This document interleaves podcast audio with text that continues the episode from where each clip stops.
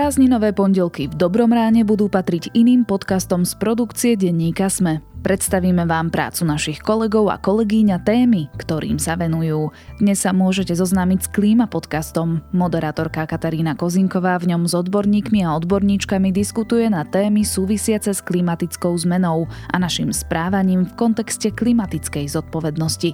Podcast vychádza v minisériách a jeho štvrtú sériu už začíname pripravovať. O chvíľu si môžete vypočuť epizódu, ktorá vysvetľuje, ako naše stravovanie a jedlo, ktoré jeme, súvisí s klímou.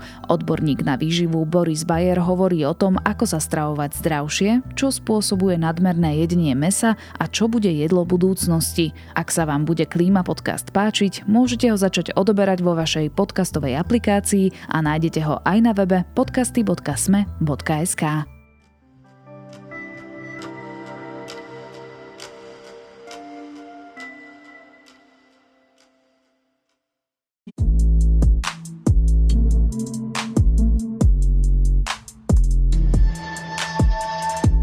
všetko ste už dnes zjedli?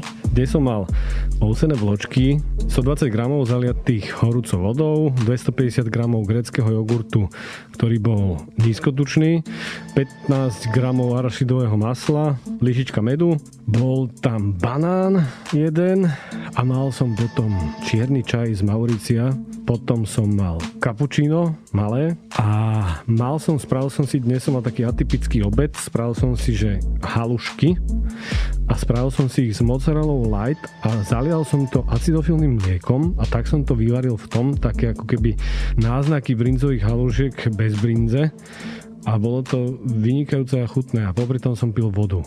Stane sa aj vám, že vyhodíte jedlo? Stáva sa to a vždy som veľmi smutný z toho, ale stáva sa to, že minimálne. Kedy ste naposledy jedli mekáč? Niekedy pravdepodobne, keď som bol niekde v zahraničí desiatky mesiacov pravdepodobne. Možno sa mýlim, ale, ale myslím si, že tak to bude. Skúšali ste byť vegánom alebo vegetariánom niekedy? Nie, ale skúšal som si robiť také, že týždne, kedy som sa stravoval ako vegán alebo vegetarián alebo bezmliečne, iba kvôli tomu, aby som sa vedel vcítiť do klientov, že kde majú nakupovať, aké veci, aké recepty si robiť a aké vychytávky mať. Takže iba takýmto spôsobom. Viete si predstaviť, že raz bude hmyz bežnou súčasťou nášho jedálnička? Zhruba 2 miliardy ľudí jedia hmyz na dennej báze. Takže viem si to predstaviť. Ste viac klímaoptimista alebo klímapesimista? Čo to znamená? To znamená, že či vidíte tú budúcnosť z hľadiska zmeny klímy viac optimistickejšie alebo viac pesimistickejšie? Ja som optimista z hľadiska Zeme. Verím, že ju nezničíme dovtedy, kým tu budeme žiť, ale myslím si, že ju ani nepoložíme na, na lopatky. Počuli ste odpovede Borisa Bajera. Vyštudoval všeobecné lekárstvo, je fyziológ, patofyziológ a odborník na výživu. Rozprávať sa budeme o vegánstve aj vegetariánstve, rýchlej strave, obezite, vyhadzovaní jedla, slovenských superpotravinách, zdravých lokálnych potravinách, o tom, ktoré bio je naozaj bio, o pesticídoch, nadmernom jedení mesa, aj o potravinách budúcnosti hmyze, riasách či umelom mese. Počúvate šiestý diel tretej série Klíma podcastu Deníka ZME a moje meno je Katarína Kozinková. Pán Bajer, vy ste vyštudovaný lekár, fyziológ a pracujete ako výživový špecialista a vaša kniha, ktorú ste vydali, je písaná aj tak zaujímavo cez príbehy. Uh-huh. A dnes sa budeme teda baviť aj o vegánstve a vegetariánstve a vy práve k vegánstvu tam máte taký zaujímavý príbeh, tak vás poprosím nám ho povedať. Bola to pani, ktorá prišla do centra výživy ku mne a, a bola veľmi nadšená z vegánstva a teda z nejakej tej plant-based stravy, pretože videla určitý dokument, ktorý vtedy bol trendy, aj teraz je trendy stále a povedala si, že už si nedá nikdy nič živočíšneho e, zdroja do úst, tak e, bola veľmi nadšená, len pravdepodobne tým, že do toho išla tak z hurta, si spravila aj zdravotné problémy, keďže to predtým, ako, ako začala, nekonzultovala s niekým, takže mala, mala rôzne zdravotné problémy, ktoré sa potom upravili, keď e, sme trošku ten jedálniček jej upravili. Viete vy povedať, že s čím ona prišla, čo jedla? Bolo to veľmi fádne, pretože ona povedala, že jej vôbec nevadí jesť každý deň, celý deň to isté. Bolo tam málo zdrojov bielkovín a mala, malé spektrum tých potravín. A, a vtedy si niekto, kto koketuje s tým, že bude vegán, vegetarián, naozaj zarába iba na problém. A chodí k vám veľa takýchto klientov alebo klientiek, ktoré z nejakých etických alebo ekologických dôvodov sa rozhodnú nejesť buď meso alebo všetky živočíšne produkty? Určite. Myslím si, že za posledných 10 e, rokov to ide exponenciálne a naozaj množstvo ľudí sa o to snaží. A myslím si, že množstvo ľudí sa snaží o to, čo ja pokladám za možno logickejšie, možno zdravšie, možno také schodnejšie, je obmedziť čiže živočíšne zdroje potravín a teda mať tú stravu nejakým spôsobom, že plant-based, čiže založenú na rastlinných zdrojoch, čo aj ako keby ten prvotný zmysel toho bol vždy, že plant-based je, že základ sú rastlinné zdroje potravín. To neznamená, že sa úplne vylúčia živočíšne zdroje, ale sa napríklad obmedzia o nejaké množstvo.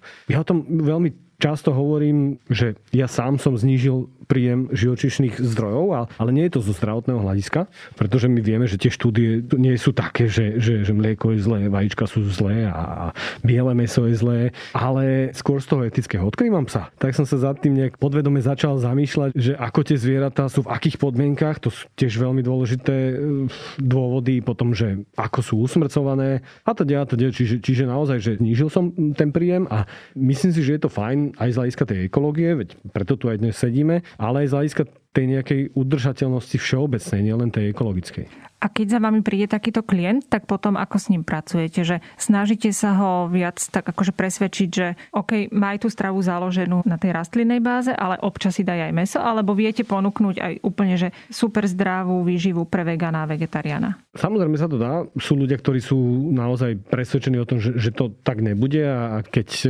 naozaj má takéto myšlienky, tak treba s tým aj nejakým spôsobom zaobchádzať s tou informáciou, ale, ale ja sa snažím vždy dávať rozumné argumenty. Nesnažím sa ísť nikdy nátlakom, nesnažím sa ľudí strašiť, snažím sa ich rozumne motivovať ku určitým zmenám a, a ku možno určitým kompromisom, čiže aj tých, čo, čo jedia veľa mesa, tak ich nechcem strašiť, ale poviem im napríklad to, že keby e, nejedli meso každý deň, dvakrát denne, ale zjedli by napríklad zo začiatku raz denne, tak sa im nič nestane z hľadiska zdravia negatívne, že nebudú mať nedostatok nejakých živín, či už teda e, vitamínov, minerálov alebo, alebo bielkovín a znížia vlastne príjem tých živočíšnych zdrojov rapidne. Takže je to naozaj silná motivácia. Pre niekoho môže byť tá motivácia začať byť vegetarián alebo vegan aj ekonomická, čo ako nebavíme sa teraz hlavne o, o našom svete, ale všeobecne o zemeguli, že naozaj je to lacnejšie. A takisto, ako ste už spomenuli, ten etický a ten ekologický, to narasta hlavne v tých posledných rokoch. Tak povedzte, keď niekto je naozaj presvedčený o tom, že chce sa stravovať ako vegan alebo vegetarián, že na čo si dať pozor, čo mm-hmm. vám mhm. tam najčastejšie vyskakuje vo Jasne. vašej praxi? Na začiatku by si mal spraviť vyšetrenie u svojho lekára, mal by si spraviť krvné testy na to, aby sa zistilo, že v akom stave sú jeho určité vitamíny, minerály, bielkoviny a tak ďalej, lebo vieme, že, že vegáni trpia určitými problémami, napríklad s vitamínom B12, to je také najčastejšie, ale aj, aj s inými vitamínmi, s vápnikom, Takže nech si spraviť tieto testy, aby sme vedeli a potom po nejakej dobe by si to mal zopakovať po troch mesiacoch, po šiestich mesiacoch a tak ďalej, aby sme vedeli, že či naozaj tá strava je dostatočne pestrá pre neho a či nemá z toho zdravotné komplikácie. Pretože my vieme napríklad, že, že vitamín B12, jeho hladina je spájana s určitou látkou, to sa volá, že homocysteín a tá látka je, je spájana so srdcovcievnými ochoreniami a mnohými inými ochoreniami a tým pádom vieme, že ten vegán, ak nie je dobre nastavený strave, tak nemusí byť zdravší ako ten, čo to meso jedáva. Takže snažím sa hlavne vždy nájsť zo začiatku, že či už predtým, ako začne s nejakou takouto stravou, nemá nejaký problém. A ak nemá nejaký problém, tak aspoň nech pravidelne chodí na kontroly, aby sme vedeli zachytiť predtým, ako, ako si prihodí nejaké zdravotné komplikácie. Čiže kontrolovať ten krvný profil je veľmi dôležitý. Samozrejme, nie je to iba, že neliečíme laboratórne výsledky, ale liečíme pacienta, čiže aj keď laboratórne výsledky môžu byť v poriadku a ten človek napríklad sa cíti unavený, e, môže mať rôzne problémy, nazvime to, že z preťaženia organizmu, tak ešte tie laboratórne výsledky môžu byť v poriadku, ale už, už môžeme vedieť, že niečo tam nemusí fungovať. Čiže keď chce byť niekto vegan alebo vegetarián, tak ja vždy radím toto, potom sa pozrieť na to, že aké má možnosti doplňať z hľadiska doplnkov výživy. Často sa tomu nevyhnú, najmä pri tej B12, pri vitamínoch, e, napríklad vitamíne D, pri omega-3 masných kyselinách, pri vápniku a tak ďalej. Takže nájsť nejaké možnosti, pretože aj tieto doplnky výživy môžu byť zo živočíšnych zdrojov, čiže oni by ich nemali jesť. Takže hľadať určité varianty v tom, napríklad tie omega-3 masné kyseliny sú hlavný zdroj sú teda ryby, a tie nemôžu. Takže nachádzať rôzne možnosti, varianty a, a vždy tvrdím to, že či je niekto vegan, vegetarián, že aby bola tá strava najpestrejšia, aby bol aj ten tanier počas toho dňa pestrý aby bol farebný, aby naozaj obsahoval čo najviac e, možností. Nielen v jeden deň, ale tak všeobecne. V tom e, environmentálnom hnutí je teraz veľmi veľa aj mladých ľudí, ktorí sa zaoberajú zmenou klímy. Môžu to byť napríklad aj študenti stredných škôl, možno už aj niekto na základnej škole. Je tam nejaký vek, kedy vy ako doktor hovoríte, že tu ešte určite nezačínaj s veganstvom a vegetariánstvom? Existuje nejaký ten klasický vývin a vývoj človeka, ktorý by mal byť rešpektovaný. A my si musíme uvedomovať to, čo nám hovoria dobrí a šikovní pediatri, či detskí lekári, že dieťa nie je zmenšený dospelák a má trošku iné požiadavky na či už ste vitamíny alebo minerály a, a bielkoviny, pretože rastie ten organizmus. A my si musíme uvedomiť, že napríklad tie bielkoviny sú není dôležité iba na rast svalov, ale, ale sú základnou nejakou kostrou každej bunky. Takže keď to dieťa rastie, tak má, má zvýšený obrad e, metabolický a potrebuje mať aj viac bielkovín. Čo sa môže byť trochu s nastavením tým, keď často teda rodičia sú vegáni a, a oni sa rozhodnú byť tiež vegáni alebo, alebo možno ich rodičia do toho dotiahnu, pretože rodičia sú často tí hrdinovia pre tie deti. Alebo sa možno ten pubertiak prečíta niečo a, a rozhodne sa teda z nejakých dôvodov byť vegánom a, a začne s tým. Takže pokiaľ nie je ukončený vývin a vývoj toho človeka. To sa bavíme asi o akom veku? To sa bavíme, môžeme to povedať, že do tých 18 rokov by tí rodičia mali to dieťa nechať na celom spektre potravín a potom keď už je dospelý, tak by sa mal rozhodnúť, že akým smerom by chcel ísť. Určite také, že, že 6-ročné dieťa, 10-ročné dieťa, je tam viacero rizik. Je, ta, je tam naozaj dostatok rizik, vieme to aj zo štúdí, ktoré máme k dispozícii. Tomu sa bije to, keď mi povie ten, ten človek napríklad na konzultácii, ale moje dieťa je úplne v poriadku, to je veľmi slabý dôkaz z hľadiska nejakej vedy. Môžeme sa baviť o tom, že niekto nepoužil v živote respirátor a nedostal e, koronavírus, takže to, to je jeden prípad a my z toho nemôžeme robiť závery vo vede sa z toho nemôžu robiť závery. Takže tie závery sú zatiaľ také, že do určitého toho veku, ktorý sme spomenuli, cirka je to tých 18 rokov, by tie deti mali mať celé spektrum potravín. Až tretina všetkého vyprodukovaného jedla sa vyhodí globálne a 10% skleníkových plynov pochádza práve z produkcie jedla, ktoré sa vyprodukuje, ale sa nezie.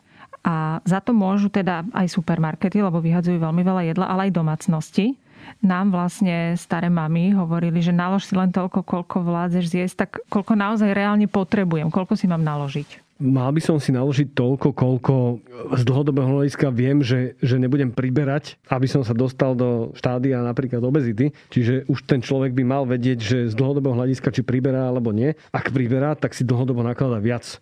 A zase naopak, keď, keď začne chudnúť, tak pravdepodobne menej. Nebavíme sa teraz o špecifických zdravotných komplikáciách a, a, a intoleranciách a tak ďalej, ale, ale bežný človek. Čiže to vieme iba z dlhodobého hľadiska zistiť. Ale ako si spomínali, myslím si, že to je veľký problém to vyhazovanie jedla. A my máme množstvo možností, sú, sú aj rôzne blogy a, a rôzne, rôzny, nazvime to influencery, ne, nemám rád príliš to slovo, ale, ale niektorí sú naozaj rozumní a tí ukazujú napríklad, že ako využiť tmavý banán, ako využiť e, niečo, čo mám v chladničke dlhodobo. Ukazujú možnosti, ako skladovať potraviny, že napríklad keď si nakrájam celer stonkový a dám si ho do vody, tak mi vydrží dlhšie ako keby v chladničke iba tak. Takže tých možností je viac, ako to vieme zlepšiť a samozrejme to je potom otázka do tých e, možno vyšších spektier toho nášho potravinového reťazca, že ako s tým budú nakladať supermarkety a výrobcovia a tak ďalej. A čo sa týka takého pocitu, ktorý má mať po jedle, tak mám, akože keď sa najem tak, že idem prasknúť, to asi není dobré. Ale Určite to už nie. ten pocit poznáme, že keď, uh-huh. sa, mhm. keď sa prejeme. Ale nájsť nejaké odtienky pod tým, že keď som potom hladný o dve hodiny, uh-huh. alebo o tri, alebo ako to tak odhadnúť? Hlavne by sme mali jesť pomalšie, pretože my, my sme zvyknutí u nás v našej slovenskej kultúre hádzať do seba jedlo a pretekať sa aj už v základných školách, že kto skôr zje a, a mať takéto rôzne challenge. Takže je naozaj pomalšie. Vieme, že určité krajiny, ktoré, ktoré majú nižšie riziko srdcovo metabolických ochorení, či už sú najmä teda tie krajiny stredozemného mora a okolia, tak tí jedia pomalšie že to jedlo si oveľa viac vychutnávajú. Tým pádom aj ten mozog, aj ten žalúdok dostávajú tie vnemy o niečo pomalšie a majú čas sa pripraviť na to, aby sa nestalo presne to, že nahážem do seba jedlo a zrazu zistím, že a to som už veľmi prepískol a som extrémne plný. A vtedy už je to zle. Takže nájsť sa tak, že cítim, že OK, toto mi vydrží také 2 až 4 hodiny, tak je to zhruba podľa toho, koľko denne človek je, samozrejme, ale aby mi to naozaj vydržalo bez problémov, aby som sa necítil zle potom. Platí aj to, že hlad je len prezlečený smet? Môže byť naozaj niekedy, že podcenil som pitie a keď sa napijem, tak nebudem poctivať to taký Určite. hlad? A aj zistil som to aj ja v živote niekoľkokrát, keď, keď som mal nejaký projekt a zahlbil som sa do toho a zrazu som začal pravidelne jesť, najmä teda v časoch, keď boli e, lockdowny a rôzne teda e, situácie, keď sme sedeli doma a človek pracuje na počítači otočí a, a ide do chladničky, dá si niečo a zrazu zistí, že, že aha, ja som asi dlho nepil. A potom si dá vodu a zistí, že práve ten pitný režim tam bola tá chyba a to chýbalo. Takže samozrejme, určite. Ten pitný režim je veľmi dôležitý na to, aby som mal nejakým spôsobom optimálne aj to trávenie, aj to spálovanie. Takže naozaj ten pitný režim bude dôležitý v tom. Keď už nám ostanú tie potraviny, tak je potom zdravé napríklad e, mraziť, čo mám v chladničke, že to proste presuniem do mrazáku, že môžem mraziť v princípe všetko? Áno, dokonca teda ja som dával pár týždňov za post o tom, že, že je to mýtus a mám to aj v knihe napísané, že je to jeden z mýtov, že mrazené potraviny sú nezdravšie a že sa, že sa tam neuchávajú vitamíny a tak ďalej, že my máme na to štúdie, že mrazené potraviny sú OK, aj z hľadiska zeleniny a ovocia. Čo je možno treba povedať, že keď mrazím, tak tá mraznička musí nejakým spôsobom fungovať. A keďže sme teda v, v podcaste takom, ako sme, tak musíme povedať, že tá elektrika robí nejakú ekologickú stopu. Takže môže sa v konečnom dôsledku stať, že keď si dám čerstvé vajíčko od sliepky a zjem ho, alebo si dám čučoriedky, ktoré som si mrazil rok a pol, tak tie čučoriedky budú mať väčšiu ekologickú stopu ako ten, ten živočišný produkt. Hoci tomu za normálnych okolností tak nie je. Takisto napríklad, kebyže si dám nejaký sír alebo mlieko od kravy, ktorá je od môjho priateľa z druhej strany dediny, tak môže mať menšiu ekologickú stopu, to jedlo alebo tá potravina, ako ananás alebo, alebo avokádo privezené letecky. To je teraz veľmi veľký trend, že priletí letecký ovocie, je čerstvé. Áno, je, ale pozrime sa na tú ekologickú stopu toho. Ako nakupujete konkrétne vy, keď sa porovnáte s inými ľuďmi v obchode? Že nakupujete zhruba tak ako oni, alebo viac, alebo menej? Ja už mám takú nejakú z tej, z tej práce, že sa pozerám ľuďom čo, čo si nakupujú. No veď preto sa majú. na to pýtam, lebo predpokladám, že to robíte. Samozrejme, robím to. Musím povedať, že, že nie som z toho až tak nadšený, čo vidím v okolí, ale som pozitívny v tom, že keď vidím mladších ľudí, tak často tie košíky sa minimálne približujú a niekedy sú aj, aj lepšie ako, ako tie moje. Keďže niekedy nenakupujem iba, iba pre seba, možno e, niekedy príde návšteva a teda ja nerad niekomu e, vnúcujem svoje nejaké pravidlá, tak možno ma niekto nájde v supermarkete a budem mať 4 kačice a budem mať napolitánky, ale to samozrejme nie je bežné a, a teda bežne e, ten košík vyzerá tak, že väčšinu tvorí zelenina a ovocie a potom k tomu pripájam ten zvýšok. Takže dovolím si povedať, že také sladké veci to príliš u nás nejde a skôr keď chceme niečo sladké, tak si to spravíme sami.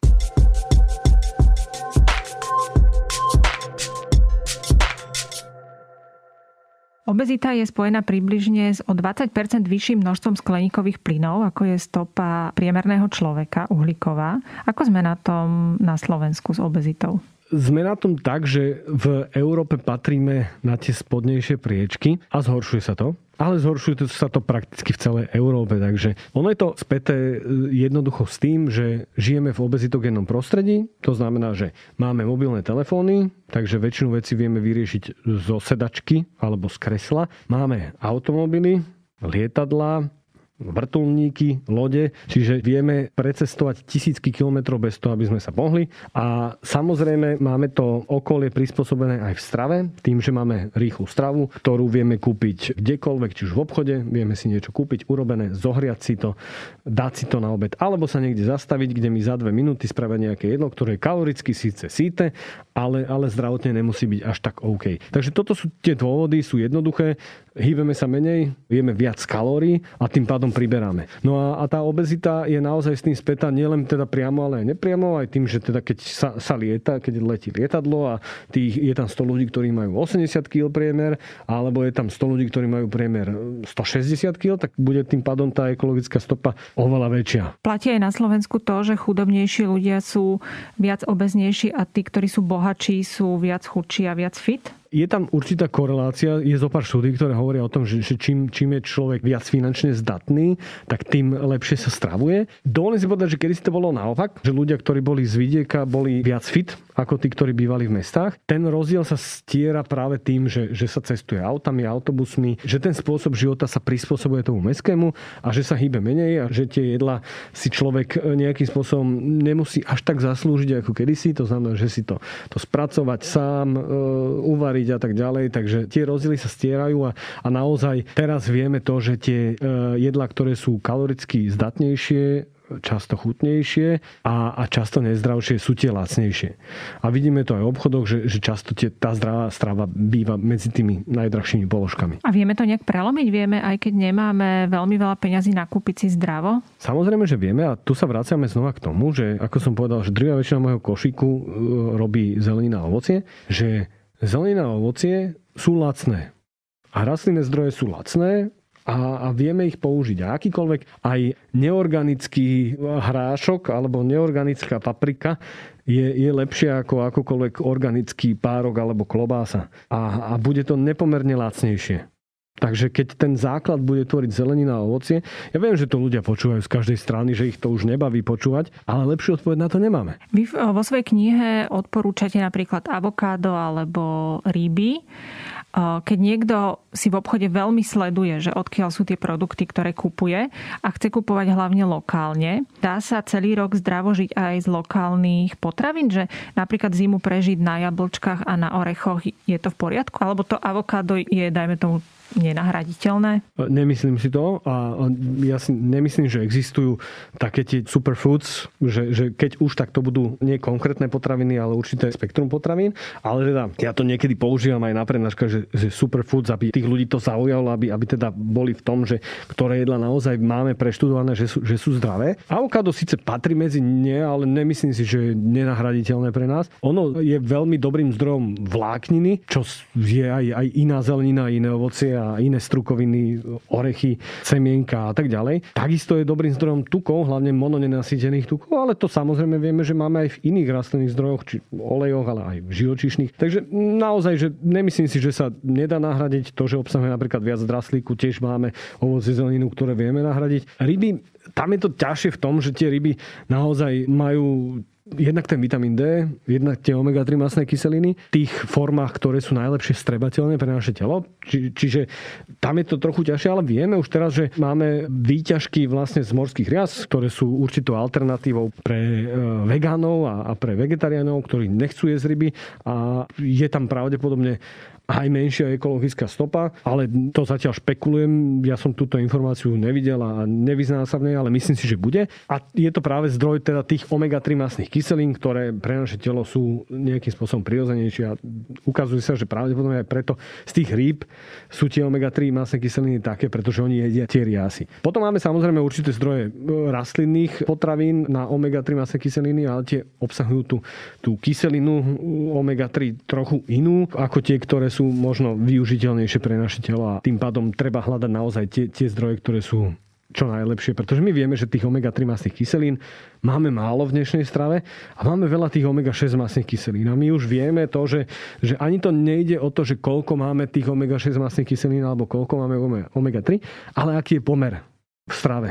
Takže my sa snažíme týmto dosiahnuť ten pomer. Čiže tie ryby si myslím, že vieme vyriešiť takýmto niečím a to avokádo určite. Keď si pozriete ten zoznam tých super potravín, tak tie zvyčajne nie sú naše slovenské lokálne potraviny. E, sú aj medzi slovenskými lokálnymi potravinami také, ktoré si poviete, že toto je, toto je naša slovenská superfood uh-huh. a zabudli sme na to, že to je fakt také, fakt také dobré? Samozrejme a ja si myslím, že je to tým, že tie rebríčky superfood sú zo zahraničia, takže preto je to tak a, a ľudia majú radi exotické veci, také, čo, čo nemajú práve k dispozícii, takže preto často zvolia napríklad liči alebo asaj a pritom môžu si dať čučoriedku, ktorá je vynikajúci zdroj antioxidantov a fitochemikálií a, a má nízky glykemický index, čiže je dobre pôsobí na náš cukor v krvi. Čiže napríklad na čučoriedke, keď som spomenul, vynikajúca má máme brinzu. Kebyže mám nazvať niečo superfood, tak určite by medzi to patrila brinza, pretože je to vynikajúci zdroj probiotík,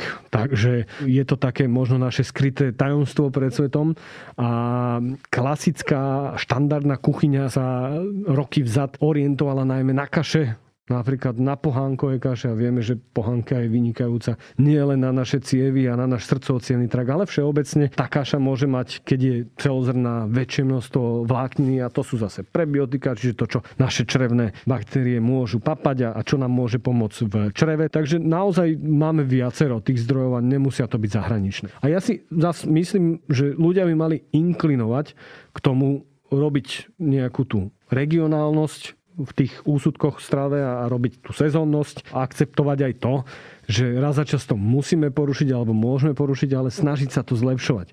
Pretože možno to nebude o tých absolutóriách, o tom, že absolútne niečo nerobiť, ale snažiť sa robiť tu 5%, tu 5%, zlepšovať sa všade a dokopy to môže byť naozaj zaujímavé. Aj z hľadiska ekológie. Dnes máme jahody, maliny, papriku, paradajky, všetko celoročne v obchodoch. Sú nejaké štúdie, ktoré skúmajú tú malinu, ktorá naozaj dozrie v tom danom klimatickom pásme vtedy, kedy má byť v lete a potom tá malina, ktorá je vypestovaná v nejakom skleníku a dovezená, že sú nejaké štúdie naozaj vedecké, ktoré porovnávajú takto ovocie, zeleninu? Ja o nich neviem. Nemyslím si, že tam bude taký veľký, veľký rozdiel. Tam je potom tá otázka, že ak sa niečo aj zistí napríklad v skúmavke, je trochu rozdiel, že čo sa deje v skúmavke, čo sa deje v ľudskom tele, pretože tam tých faktorov je strašne veľa. Takže tam bude ten možno problém pri tých porovnávačkách, že kebyže chceme naozaj zistiť, že či tá malina, ktorá je v skleníku v časoch, kedy by za normálnych okolností nebola, ako pôsobí na ľudský organizmus, museli by sme to porovnať, mať veľkú skupinu ľudí, ktorí by jedli tieto maliny a, a tieto a zároveň by tá strava sa nelíšila v iných aspektoch, že by jedli, no je, je to ťažké. A sú nejaké štúdie, ktoré porovnávajú biopotraviny? Že mm-hmm. tú istú potravinu ako bio a nebio? Samozrejme, tých štúdie už viac. Zistilo sa, bola jedna celoamerická štúdia na mlieku a tam sa porovnával pomer omega-3 a omega-6 masných kyselín v tom mlieku a zistilo sa, že tie organické mali vyššie množstvo tých omega-3 masných kyselín a bolo to späté s tým, že tá regulácia je trochu prísnejšia pri tých biopotravinách a organických potravinách a tie kravy jedli viac tú, tú trávu, boli viac na paši a, a mali, nazvime to, že zdravšie mlieko, čiže malo viac omega-3 masných kyselín. To isté sa dialo aj s e, kuriatkami a teda všeobecne môžeme povedať to, že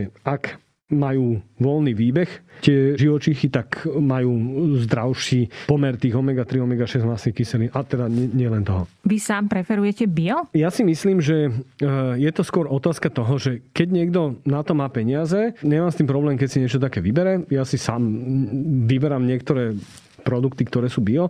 Myslím si, že to má hlavný zmysel v potravinách, ktoré obsahujú tuk. Čiže napríklad tie mliečne výrobky, čiže napríklad tie vajíčka, ale teraz sa bavme o tom, že kebyže si mám vybrať, že mám nejakého pestovateľa alebo nejaký dobrý zdroj mlieka a nemá tú pečiatku, že bio, ale viem, že mu môžem dôverovať, že tie sliepky naozaj majú voľný výbeh a tak ďalej, tak si vyberiem tie. Že nie je to o tom, že či niečo má pečiatku, nemá skôr o to, že tie bio majú ťažšie reguly a, a tým pádom sa musia viac snažiť tak, aby to bolo lepšie, aby, aby mali aj z hľadiska tej, tej etiky tie zvieratá lepší prístup a komfortnejší život. Sú nejaké štúdie pri, dajme tomu, živočíšnych produktoch? Hovorí sa, že zvieratá sú v tých veľkochovoch veľmi stresované 많아요.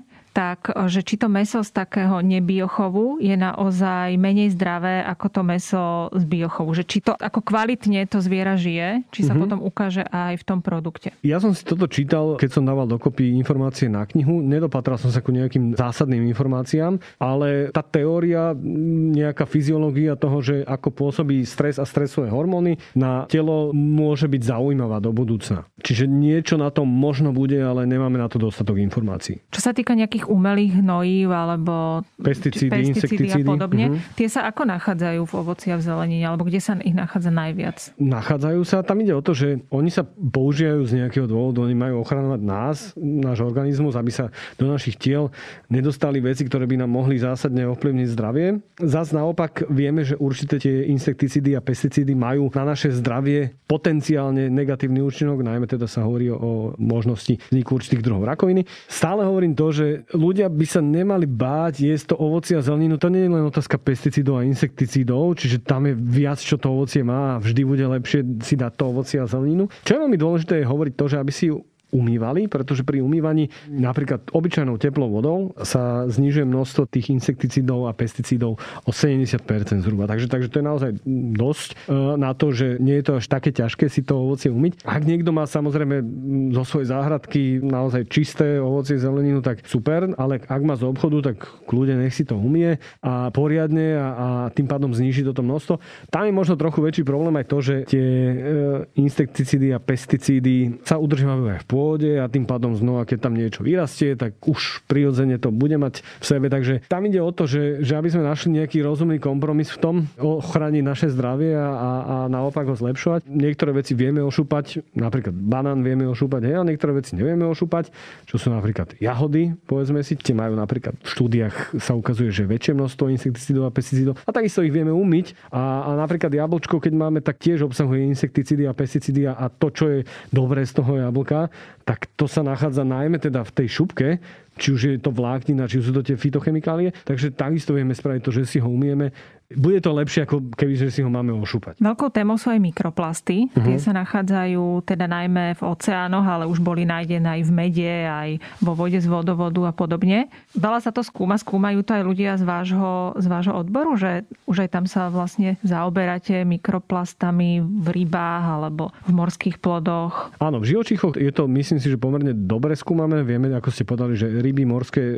plody, vieme prečo. Nemusíme tú tému viac rozoberať. Tam je otázka toho, že máme málo informácií, ako to ovplyvňuje zdravie u ľudí. Ja som si pozeral na to nedávno také zdroje, ktoré sú že silnejšie, že metaanalýzy máme nejaké 3 za posledné 2 roky, čo už je relatívne fajn, ale stále málo je tých informácií a je tam presne spomenuté v tom, že bude treba dôsledné skúmanie v budúcnosti na to, aby sme zistili a hlavne nájsť tie princípy, ako to dokazovať, tie mikroplasty a, a potom praviť nejakú zásadnejšiu štúdiu, ktorá by nám dávala jasnejší dôkaz o tom. Je to si myslím, že veľmi dôležitá otázka do budúcna, pretože vieme, že sa to deje a vieme, vieme že na niektoré živočichy to môže mať naozaj závažný vplyv. Otázka, že ako to bude s nami. Môžeme sa raz dožiť toho, že dajme tomu tie morské ryby alebo plody budú pre náš organizmus až toxické, alebo to už je buď veľmi ďaleko, alebo sa to zrejme nestane. Ja si myslím, že ideme na to správnym smerom, že sa poukazuje posledné roky a desiatky rokov na, na to, aké rizika to môže mať a tým pádom sa zlepšuje aj táto časť. Čiže aj tie chovy sú ekologickejšie, aj, aj ten lov je ekologickejší, často aj etickejší, takže si myslím, že takéto maximum, ako sme sa správali k tej zeme guli v tomto, že už máme, hadam za sebou, ja som v tomto pozitívny a zároveň ešte musím povedať k tomuto, že množstvo tých vecí, ktoré sú v tých rybách alebo v tých potravinách, vieme nejakým spôsobom zregulovať napríklad prípravou alebo spracovaním. Hej? Že keď sme sa bavili o tých mikroplastoch, tak tam e, vieme, že keď sú tie potraviny balené dlhodobo v plastoch, tak to bude mať viac mikroplastov ako tie, ktoré nebudú. A zároveň aj to, že keď uvarím nejaké jedlo, tak sa môžem zbaviť tých mikroplastov. Takže, takže to sú tiež dôležité súčasti toho. Vy vo vašej knihe píšete aj o potravinových intoleranciách. Tam sa zistil nejaký súvis medzi kvalitou životného prostredia a tými mm, intoleranciami, že je tam nejaká korelácia? To zatiaľ nie. Aspoň nemám o tom informácie, ale čo sa zistilo, je to, že tie intolerancie môžu byť späté s chronickým stresom. To už vieme, pretože naše, náš tráviaci trakt obsahuje receptory, teda má na sebe a v sebe receptory na stresové hormóny, takže to bude určite ovplyvňovať tie intolerancie, ktoré máme. A, a také tie funkčné poruchy tráviaceho traktu, také, že často chodia od lekára k lekárovi, od e, gastroenterológa ku imunologovi a naopak. Môžu byť také, že práve keď ten stresor tam je v živote nejaký a, a nevyrieši sa, tak e, môžu tie poruchy tráviaceho traktu pokračovať ďalej.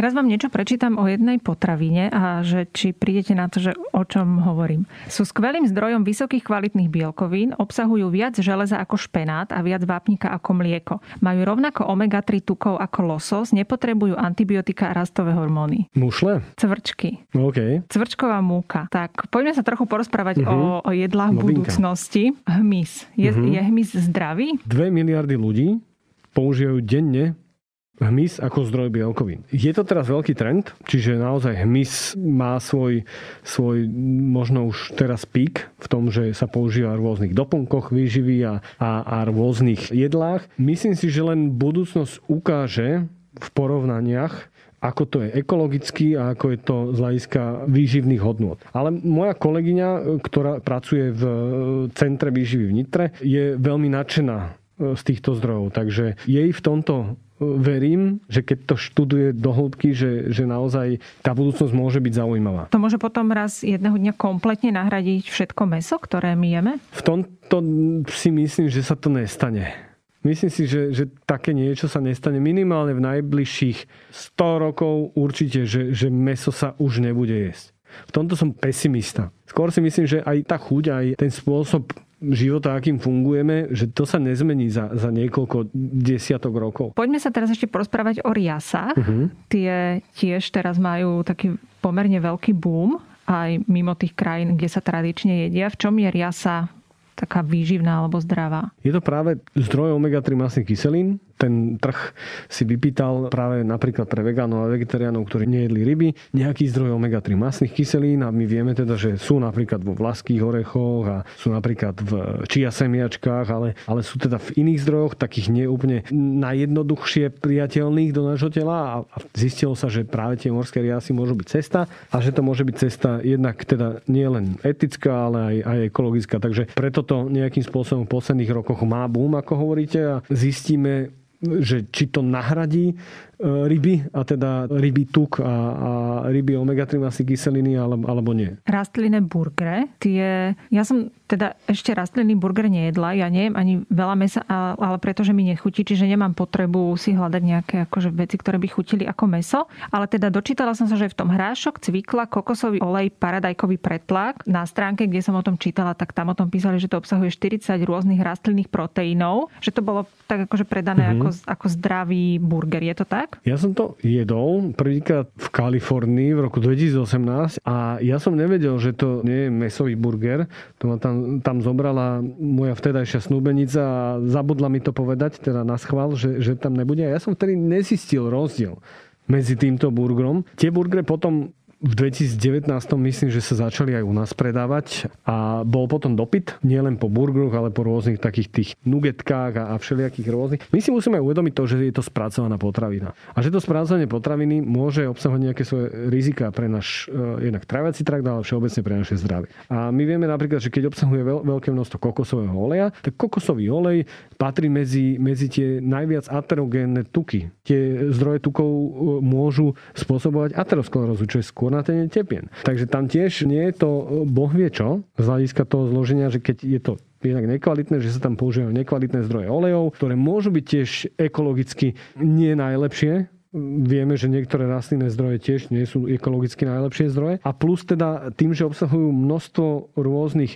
iných súčastí, čo vidíme v tom zložení, to nemusí byť až tak, že zrazu je to zdravšie. A my vieme, že sa veľmi ťažko skladá taký aminokyselinový profil tej potraviny, ako má napríklad meso. Takže tiež v tomto som skeptický z hľadiska toho, že či prídu naozaj na takú náhradu mesa, ktorá bude že úplne super aj ekologický, aj, aj z hľadiska zdravia, zloženia, tak ja si myslím, že sme od toho ešte ďaleko. Čiže keď to poviem tak, že z ekologického hľadiska tento rastlinný burger bude asi lepší ako ten živočišný, ale to, čo ste povedali vy teraz, tak z hľadiska zdravia to tak nie je.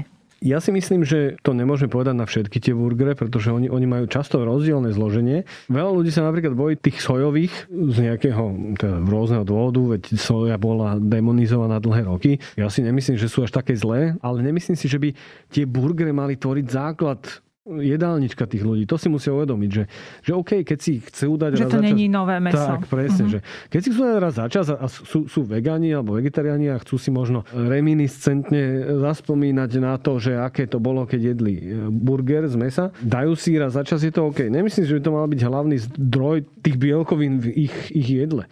Myslím si, že tam sa vedia dostať z rôznych zdrojov rastlinných, čiže rí, rí, kombinácia, že rýža, quinoa, zemiaky, bataty, strukoviny, orechy, semienka, oveľa lepším spôsobom ku tým aminokyselinám, ktoré, ktoré tam chcú nakombinovať. V Izraeli teraz otvorili prvú továreň na umelé meso, takéto bunkové meso. Plánujú vyrábať až 500 kg denne a už dokážu vyrobiť kuracie, bravčové a jahňacie. Do budúcnosti chcú vyrábať aj hovedzie. Čo to je za meso? Ja by som veľmi rád to už ochutnal. Teším sa na to, keď to príde ku nám, pretože videl som na jednom streamovacom kanáli taký diel presne o tomto mese a, a zatiaľ teda neviem, že čo si mám o tom myslieť, ale čo je veľmi dôležité, keď chce byť niekto úspešný v tomto, že, že nahradiť meso, tak to musí tak aj chutiť tým ľuďom. A to je veľmi ťažké dosiahnuť. Čiže tohoto sa ja najviac Ale toto je vlastne ako keby že meso zo skúmavky, hej? Že, že vypestované meso, Jasné. čiže predpokladáte, že to nechutí, nechutí úplne ako meso? Myslím si, že to zviera má nejakú svoju históriu, ten život a to pasenie sa a to dodáva tú chuť tomu. Takže ja som v tomto skeptický, ale možno sa mýlim. Možno sa mýlim. Je to naozaj novinka, veď to je otázka možno posledného roka, kedy sa niečo takéto spomína, možno ani to nie. Keď sa mám, že teraz povedať, že aký je môj názor, ja si myslím, že to nebude chutiť ako meso. Ešte sa opýtam na také práškové jedla, neviem, či to nazývam dobre, takéto funkčné jedlo v prášku, rastlinné, nutrične komplexné, tak sa to aspoň, aspoň mm-hmm. promuje ktoré si teda zarobím vo vode a mám mi nahradiť normálne jedlo. A vlastne na stránke tých výrobcov sú aj spomínané také misie, ktoré oni sledujú, že teda ide im aj o zdravie planéty, aj o zdravie tých zákazníkov. Je toto zdravé jedlo, takéto funkčné prášky, alebo neviem, ako to vyvoláte? K tomu poviem jedno, že základ stravy má byť prirodzená strava, ktorá teda má splňať určité kritéria a má byť z čo najmenej spracovaných zdrojov. Čiže ja som voči tomuto není, že, že by som bol kritikom toho, ale tí ľudia by si mali nájsť cestu, že keď už do niečoho takéhoto ísť, tak ako to nejakým spôsobom e, zakladať. Že keď by to chceli zakladať na tomto, tak si myslím, že to nebude správne. Ale mali by to zakladať naozaj na tej tuhej strave, na, na tej prirodzenej strave, ktorá teda je k dispozícii a keď to budú doplňať takýmto spôsobom, je to jedna z ciest možno aj tých ekologických, ako riešiť napríklad tú obezitu, ale opäť hovorím to, že keď ten pilier nebude silný, tak nebude vyriešený. Čiže by ste to neodporúčali niekomu, kto je naozaj nejaký environmentálny nadšenec a teraz sa dočíta na tej stránke, že je to úplne super plnohodnotná strava a zároveň menej škodíš planete, tak akože nechoď do toho, hej? Neviem, že nenahrať si 100% jedálnička neviem, či to bude, takýmto. bude pravda, že to bude akože ekologicky správnejšie, ako si vykombinovať zeleninový šalát so strukovinami, a, ktoré máme k dispozícii napríklad u nás v našich podmienkách a, a s orechami, ktoré máme u nás v našich podmienkách. Takže to si nemyslím, že, že práve tento argument by, by u mňa prešiel. Prešli sme si teraz teda ja to nazvem, že jedla budúcnosti a ani pri jednom ste neboli takí, že wow, áno, tak toto je perfektné jedlo, toto nás zachráni tak je to kvôli tomu, že kde sme vo vedeckom poznaní, alebo naozaj je to tak, že už všetko to dobre bolo vymyslené a už teraz vieme si vyskladať zdravý jedálniček a nepotrebujeme ďalej nič nové vyvíjať, len sa ako keby vrátiť k nejakej jednoduchšej strave? Jasné, ja si myslím, že, že toto sú všetko záležitosti pre ľudí, ktorí možno zo začiatku nevedia, ako a chcú sa od niečoho odraziť a chcú nejakým spôsobom zlepšiť možno svoje strávanie, ale do toho by sa mali kaučovať o tom, že ako sa majú hýbať a, a ako si majú to jedlo pripravovať sami. Pretože keď sa bavíme o tom, že, že či je nejaká super teraz potravina, ktorú takto dostanem v balíčku a, a je to tak, tak to nie je, pretože to znova bude, že jeden zdroj niečoho. Čiže to je ako keby som vám dal teraz, že máme tu fazulovo, tofu, brokolicový šalát a budete ho jesť každý deň. Čiže nechcete ho jesť každý deň, nebudete ho jesť na to, aby ste boli zdravá, tak budete to spektrum tých potravín a, a rôznych teda možno receptov chcieť mať čo najširší. Čiže ja hovorím, že to dávno už to máme vymyslené, dávno vieme, že aké, akú zeleninu môžeme jesť v našich podmienkách a aké ovocie, aké máme strukoviny, aké máme meso, vajíčka, mliečne výrobky a čo to môže robiť s našim e, telom. Vieme, aké ryby. Vieme, že aj u nás máme ryby, ktoré môžu byť zdrojom omega-3 masných kyselín, že to nemusí byť iba losos, že to nemusí byť iba tuniak. Hej, že keď máme napríklad pstruha, tak tiež je, je zdrojom omega-3 masných kyselín. Takže my vieme, čo môžeme, len my sme my ľudia radi špekulujeme a radi si všetko uľahčujeme. A, ale to zrovna patrí to, že, že prečo sme sa dostali do toho, že chceme ekologicky zachrániť krajinu, lebo, lebo sme si uľahčovali presuny a, a dostalo sa to do toho, že, že zrazu robíme obrovskú uhlíkovú stopu. Takže viem to zjednodušiť, takže to, čo nám tá príroda mala dať, nám už ako keby dala a z toho teraz si rozumne vyberajme. Myslím si, že to je pekná myšlienka. Ešte sa chcem opýtať na jedla, ktoré by nás mohli udržiavať psychicky fit, lebo to je veľmi dôležité dôležité. Mm-hmm. Ak chceme teda bojovať so zmenou klímy, tak musíme byť aj psychicky odolní mm-hmm. na to. Viete niečo poradiť aj v tomto smere? Alebo to sú také mýty, že toto je dobré na, na náladu a toto je dobré na pamäť a toto je dobré na mozog? Sú určité potraviny, ktoré napríklad majú viac tryptofánu a, a, a pomáhajú spánku a viac serotonínu aj, aj z hľadiska dopamínu máme teda potraviny, ináč napríklad z hľadiska dopamínu, to je ten, ten hormón takého nejakého, nejakého šťastia a pohody. Tam napríklad môže, môže negatívnu spätnú väzbu robiť napríklad to, že si niečo zakazujem. Keď mám svoju obľúbenú čokoládu a zrazu si ju nedávam, tak môžem tomu telu z toho psychického zdravia si robiť práve že, že napriek. Takže sú potraviny, ktoré obsahujú tieto látky, čiže môžu nám zlepšovať spánok, môžu nám znižovať stres, ale to sú všetko jednak štúdie, ktoré sú robené buď zo skúmavky, alebo teda z malých štúdí, že dobre, zistili sme, že v čerešniach je toto, toto. Zistili sme, že v mlieku je toto, toto. Že v cereáliach a že toto všetko nám môže zlepšiť spánok. Hej? Ale my nemáme nejaké dlhodobé veľké štúdie, ktoré nám hovorili, že ľudia, ktorí jedli tvaroch, ktorý obsahuje kazeín ako dlhodobý zdroj e, bielkovín pre naš, našu krv e, počas noci a čerešne, ktoré nám pomáhajú so spánkom, pia lepšie a majú lepší psychický stav ako ľudia, ktorí by jedli niečo iné, napríklad datle s hm, strukojnou nátierkou. Že také štúdie nemáme. Čiže my vieme, a opäť sa vracam k tomu základu že keď máme pestrosť tej strane, tak to naše telo bude mať všetko. A tá pestrosť nie je iba otázka toho nejakého, nazveme to, že zdravého jedálničku. Je to aj toho, že chceme mať nejaké odmeny a máme nejaké jedlá, ktoré si chceme raz za čas dať. A proti tomu ja bojujem, aby ľudia s, tým bojovali, že aby si naozaj, že keď si chcú dať, keď majú chuť na pizzu, nech si ju dajú, len potom musia vedieť spätnou väzbou určiť, že kedy už tej pice je veľa. Že kedy už vedia, že keď je každý tretí deň a, a každý druhý deň budú hranolky s hamburgerom, tak už sa môže pozrieť na to, že týmto spejem skôr možno k tej obezite, ktorá je spájaná aj so zlým psychickým stavom a ovplyvňovaním mozgu, či už pamäti, e, spánku, pretože vieme, že obezní majú problémy s poruchou spánku a teda. Takže skôr nájsť takú tú rovnováhu v tom. Ja keď mám chuť si dať zmrzlinu, vymyslím si. Ja nemám rád ovocné zmrzliny, pretože pre mňa to je, že jem každý deň ovocie, zeleninu a prečo by som si dal ovocnú zmrzlinu? Tak si dám karamelovú s oslaným karamelom. Ale dám si ju raz za čas. Ľudia by sa mali naučiť nejakým spôsobom robiť tak, aby boli zdraví aj fyzicky, aj psychicky.